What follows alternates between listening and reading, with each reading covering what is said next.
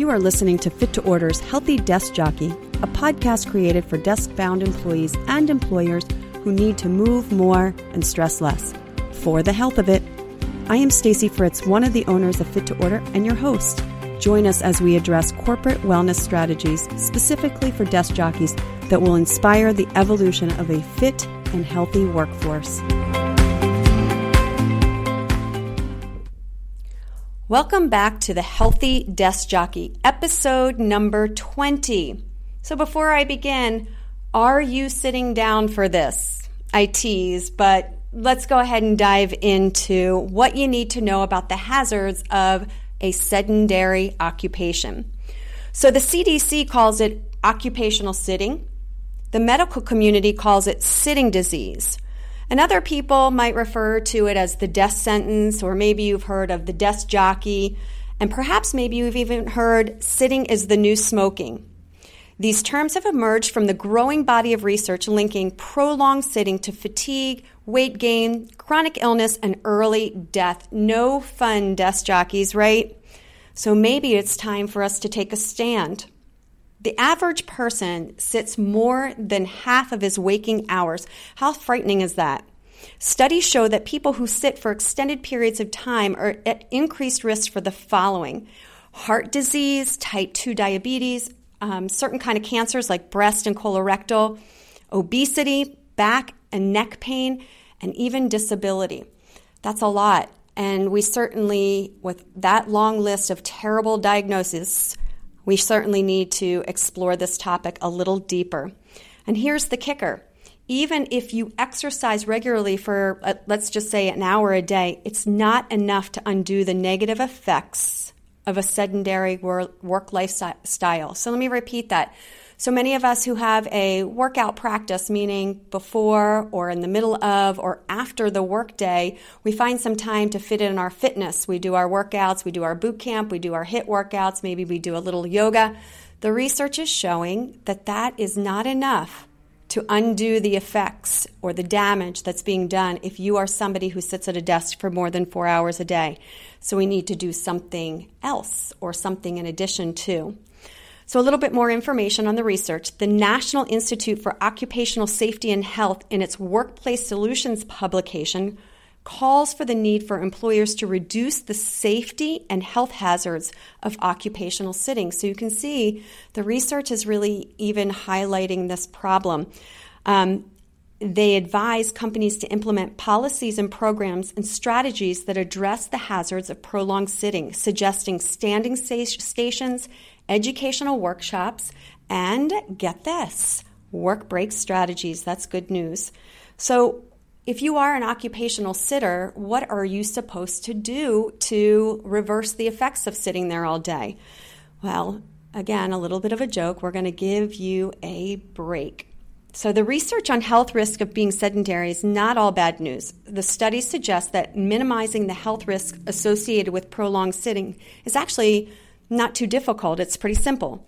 You need to sit less and move more. In other words, we want you to take frequent short breaks spread throughout your day. In addition to improving your health, work breaks can also improve your productivity. So it's a win win for everyone. We say around here that we try to disrupt sedentary lifestyle or sedentary occupational sitting without disrupting your workflow. And um, you can imagine why, if the employer feels that too many work breaks might impede the workday, but that's not the case. We're suggesting frequent, we'll call them micro work breaks. So, taking breaks at work may seem counterintuitive to being productive, but the experts uh, disagree. Um, uh, this MIT Sloan executive lecturer Bob Pozen exclaims that working longer hours doesn't inc- it doesn't equate to increased productivity. Taking frequent and carefully planned breaks helps to improve your focus and your energy, not to mention your health. So, if you're looking for ways to rev up both your health and your productivity, be mindful of the fact that hours worked is not equal to productivity gained. We may need to do away with the time as a success metric. What do you say? So, the number of hours that you're working equaling how successful or how productive you are is that we're tossing that out the window for sure. And we need to remember that not all work breaks are created equal. The type of work breaks that you're going to take, they matter. Many times we take breaks when we're already really tired and really stressed out, so we reach for the caffeine, or maybe we choose a higher sugar snack. We take a visit to the vending machine to maybe help us cope. Um, and these type of breaks actually make us feel worse or more fatigued. The key to making work breaks effective is to plan them into your schedule ahead of time. And so let me share with you a couple of examples of effective work breaks. So I'm going to talk first about movement breaks. So I just have a couple. So the first is walking breaks. So even if you get up and you take one flight up and down the stairs, that's considered a walking break. We take maybe one to three minutes, just move it around, get up from that desk, take a big flight of stairs, come on down, grab a drink of water, and you're ready to go. That counts as a movement break. A stretch break. Consider what aches and pains um, might need a little bit of attention, and perhaps maybe doing what we would call a tabletop stretch for your chest and your legs, or a standing thumb stretch for the pain in your wrists. Again, you can find all of these work breaks at Connect to Fit in our membership portal, and I'll give you some information at the end of the podcast on how to access that. And then finally, one more movement break example is what we call micro workout.